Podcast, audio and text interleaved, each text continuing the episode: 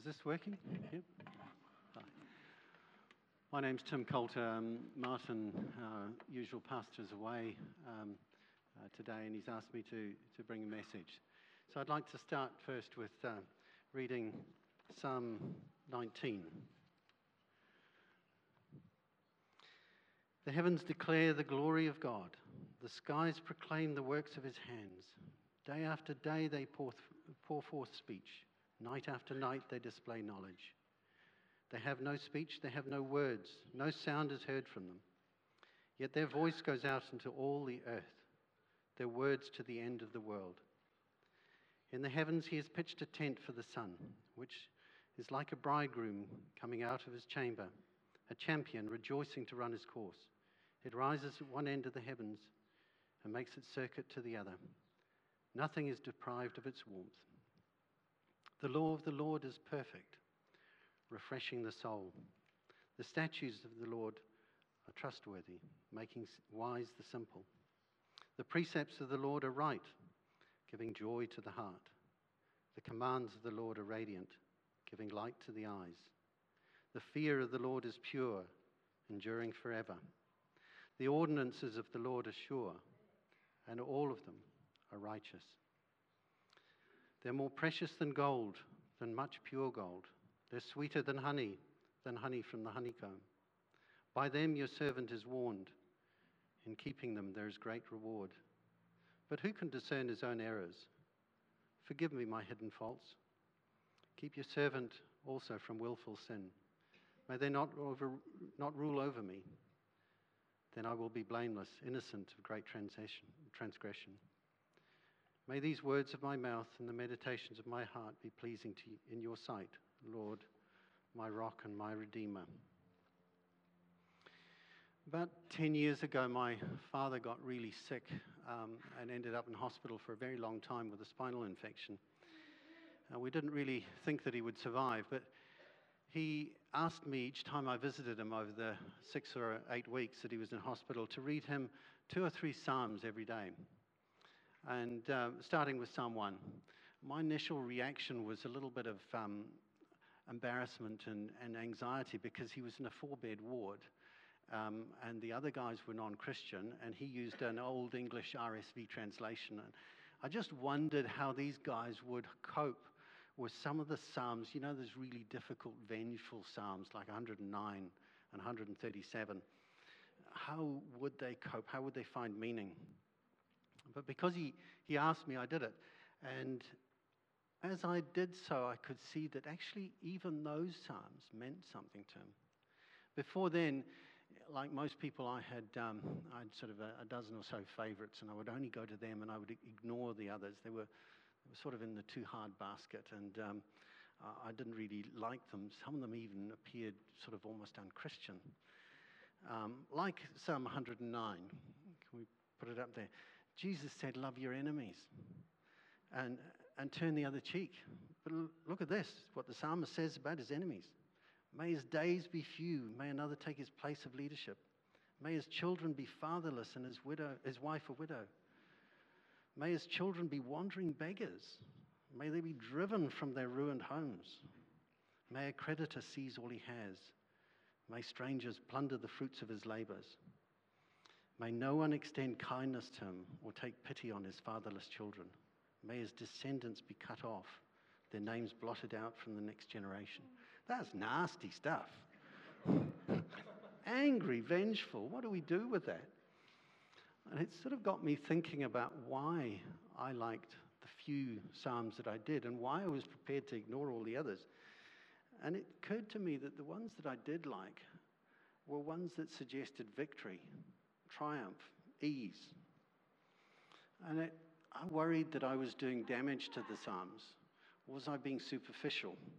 Was I just stealing a few helpful verses out of someone else's prayer book?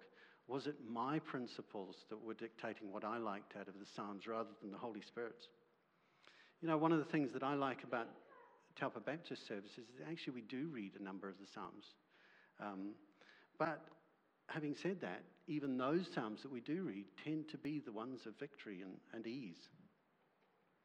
And I just want to talk to you today about another way of reading the book of Psalms, and that's as a book, all of them, one after the other, as my father had asked me to do. Because they are a book, just like Joshua or Jeremiah is a book, and they've got significant connected meaning. I, I sometimes wonder if God really is pained by us leaving out so much scripture. So, if we read the Psalms the way that, that as a book, there's two big consequences. Firstly, if you understand the book, how it was knitted together, how it was put together, how it was, what the themes are underneath, then the Psalms that you do love suddenly come to life. And secondly, that if you regard the book of Psalms as a book of prayers that will cover every single possible emotion or situation, then when we do come to those situations, we've got a prayer that we can go to at short notice that'll express exactly what we want at that time. So, first, to understand the themes of the book of Psalms, this is not easy. Um, and a lot of people actually think of the Psalms as a, uh, just a bunch of poems that were, or prayers that were stuck together at random about two or three hundred BC. But it, there's nothing, nothing random about the Bible, and there is nothing random about those ancient Hebrew scholars. They were clever, they were deliberate, and they were guided by the Holy Spirit. And you can detect the themes. So there are five books in the Psalms.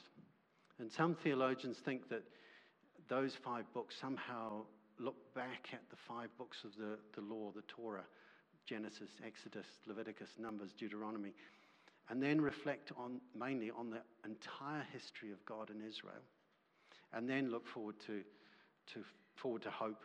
So let, let's look at the book of Psalms. First thing you notice is the books one and two are predominantly Davidic psalms. They concentrate on, on that era of David. And it was the heady days for Israel. They concentrate on things like covenant, temple, God's presence. And that was great, and it did exist. But we all know that actually Israel's history descended into, went really sour. And very quickly, they, they went into civil war and strife and evil kings, and then, and then eventually into invasion and destruction of Jerusalem and the temple and so on. And then we get to Psalm, uh, the book, uh, the third book, and that tends to give an overview of that really difficult, hard time uh, in Israel's history. And there's only one Davidic psalm in that. And that culminates in Psalm 88. And this is a really painful psalm. Darkness, darkness, darkness is my closest friend. It's probably written by some demoralized Jewish slave in Babylon. You know, we tend to look at the TV news and we, we sort of lamented the amount of evil in, the, in our society, but it has nothing compared to the evil and the, the, the absolute brutality in those old days.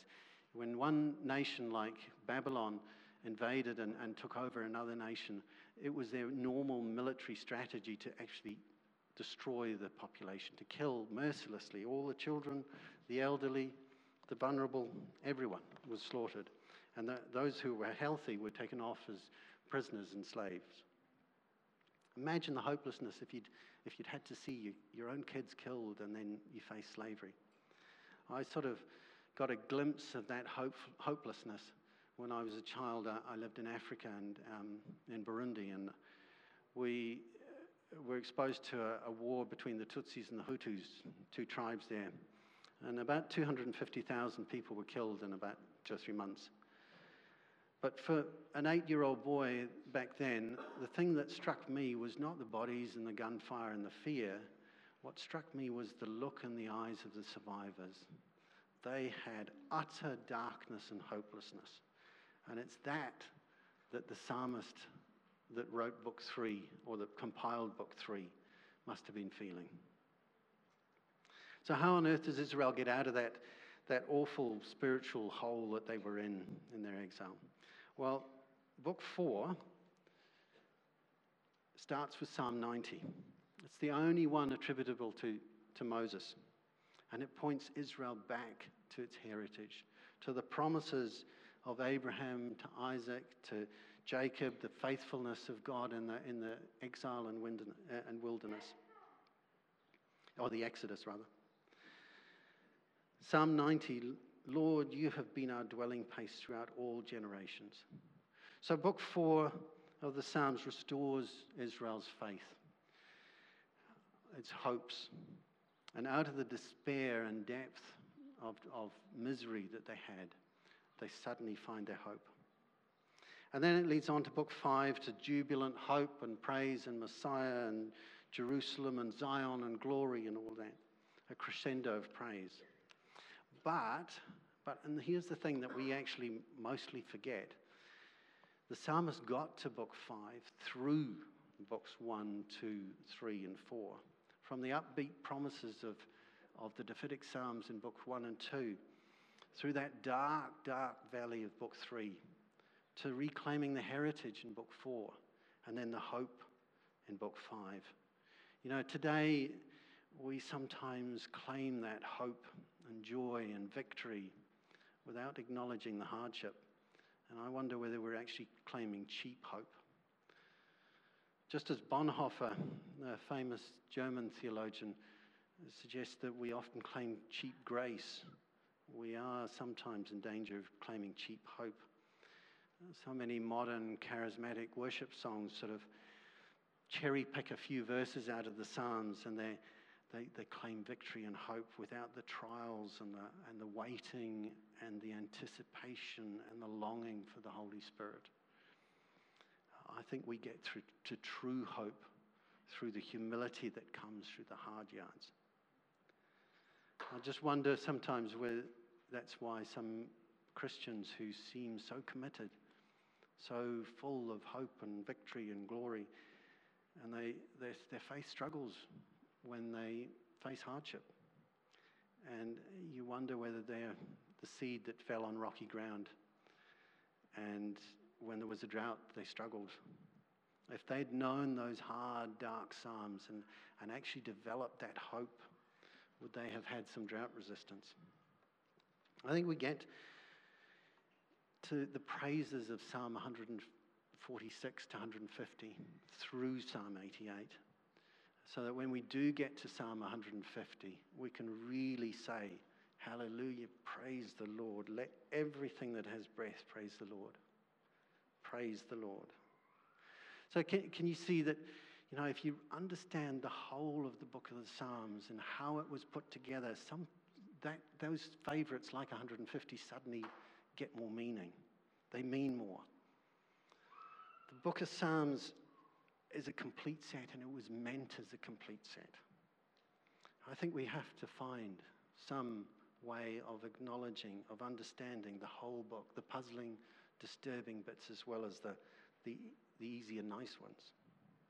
I'm not saying for a minute that we shouldn't have our favorite Psalms, because, you know, they, they are prayers that do identify with and speak to real situations, and they do give us comfort. But if that's all we're doing, I think we're missing out on something. The second benefit of reading the book of Psalms as a complete book is that we actually can't ignore them. It forces us to look at them, to understand them, and to appreciate them. It forces us to develop a, a resource uh, of prayers that we can actually use later on. And then when we're faced with a crisis, we'll have a psalm etched on our heart that we can use in that particular heat of the moment. If we know them in times of peace, then we think we can reap the comfort in times of pain. So I'd, I'd like to be brave enough to actually tackle the most difficult psalm 109, the one we just read earlier, the one that everyone laughs at, the one that actually no one reads in church because it's so embarrassing, so unchristian. And I want to do that because I want to show that actually all of the Psalms, including the most difficult ones, can be used. But first, let's start by looking at how wonderful Hebrew poetry is. Um, now, I'm uh, the last person qualified to do this because um, literacy wasn't my strong point as a kid. I got 51% school C English, and my crowning scholarly achievement was to get minus 35 in a, a literature exam. but anyway, so New Zealand people don't actually read poetry. We just don't. We, you never hear of anyone sitting down and reading poetry for the sake of it. The nearest we get to it is trying to decipher the indecipherable lyrics of songs. But you know, people in the Middle East and Israel, they live and breathe poetry. It's their first language. Uh, it struck me a few years ago. I was I was in the Middle East and uh, I was listening to some news in about the mid 1990s. I was listening to Bill Clinton and Saddam Hussein describe exactly the same incident, but in completely different ways, and it showed how Western men or uh, Western people just do not understand poetry. So here's Bill Clinton. Our objectives are limited but clear to make Saddam Hussein pay for the latest act of brutality. Now that's clear, crisp. You can understand what he says, and it's, it's normal. Now, Saddam Hussein, for all that, I'm not saying that he was in any way a good man, but I'm just using his language as an example. Here's what he says Iraq is as steadfast as the high mountains, which are unshakable by the winds of evil, and its sails will not be torn out by the hiss of snakes. Now, if anyone said that to us, we'd be wondering what on earth he'd been smoking. but he, it sounds like the comments of a madman. But he wasn't talking to us. He was talking to Middle Eastern people, and they understand poetry. They knew what he was saying. We tend to look at logical scientific language. We appreciate what, if someone says something clearly, we appreciate it. If someone expresses anger, hatred, anguish, we get embarrassed. We try and hide it, we don't exaggerate it. But the Psalms are full of raw power and passion, misery, uninhibited jubilation, sensitivity, hope, too full of emotion and exaggerated imagery for our culture. It's a blend of lament, sorrow, anger, humility, resignation, hope. And some of their power is because they're put to music. And that's sort of a, a classic right brain activity which makes us see things that we can't express. So I want to suggest that if we're, if we're looking at the Psalms, if we want to use the Psalms, we need to accept them the way they are let go of our inhibitions, understand them, pray them, sing them, and feel them the way that the ancient Hebrews felt them. And you can only do that by reading them, reading them, reading them, praying them, praying them, praying them over and over again. They're prayers written by men to God and used by God as His word to us. So, Psalm 109, full of exaggeration, motive language, metaphors, hate, vengeance. The poetic license kind of shocks you. It'd be funny if it wasn't so serious or out of place. But somehow it's, it's real, it's unadulterated, it's bluntly honest. The psalmist wants complete annihilation for his enemies. He wants no mercy showed because his enemies showed no mercy.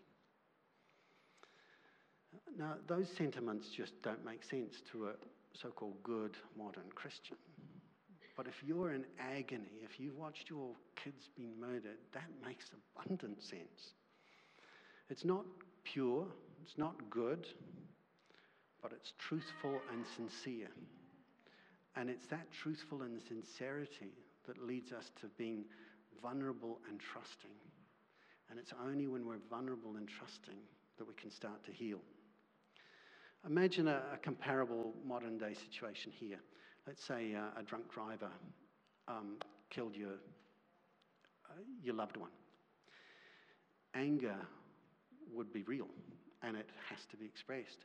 But how often in our secular society do we hear anger expressed as vengeance.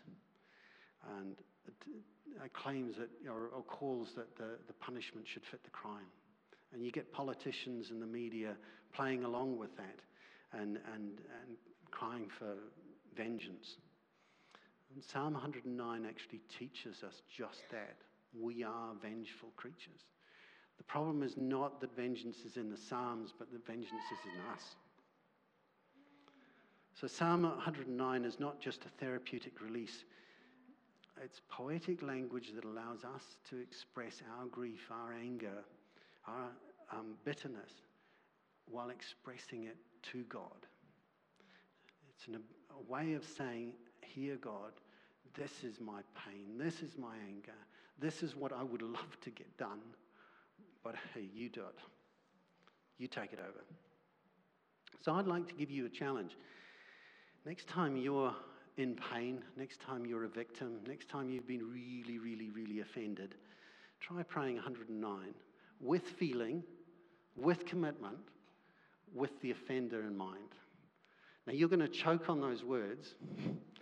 They're not Christian, or they don't feel Christian, and they're going to be hard, but actually, you know, something does really happen. I don't understand why. It may be something to do with the wild exaggeration of those words, or it may actually be the Holy Spirit, but somehow those words actually help you to hand the problem over to God to, and to do what, what non Christians can't do to give God the ability, uh, the, the, the vengeance. As Deuteronomy 32 says, vengeance is mine. And this psalm allows you to hand over that to God. You know, modern Christians were, were taught to, to ignore anger and, and go straight to forgiveness. And, and there's, there's goodness in that. But suppressed grief and anger doesn't heal, it just multiplies. Or the other way that sometimes we want to actually avoid God, we turn away from God when, when it's really hard. And, but these Psalms and, and books like Job give us the ability, give us the words to express it honestly to Him. God sees the whole, not just these words, but He sees the heart behind it. So Psalm 109 is no longer the rantings of a vengeful man, but actually the words that God gives us, gives an honest, humble, faithful, anguished Christian the words to be able to hand it over to Him. So don't look at the words on the surface, just look at the feeling behind it. And if you pray it with that genuine feeling, even that sort of psalm points to the cross.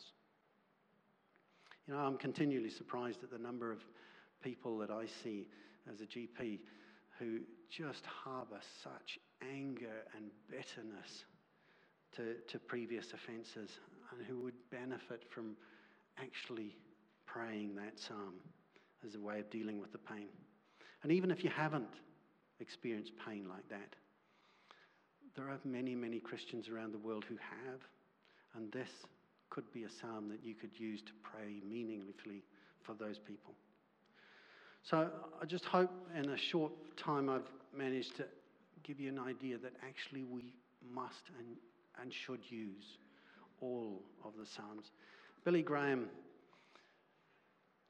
once said that he read five Psalms a day because they taught him about God, how to get along with God, and a chapter of Proverbs every day because it taught him how to get along with his fellow men.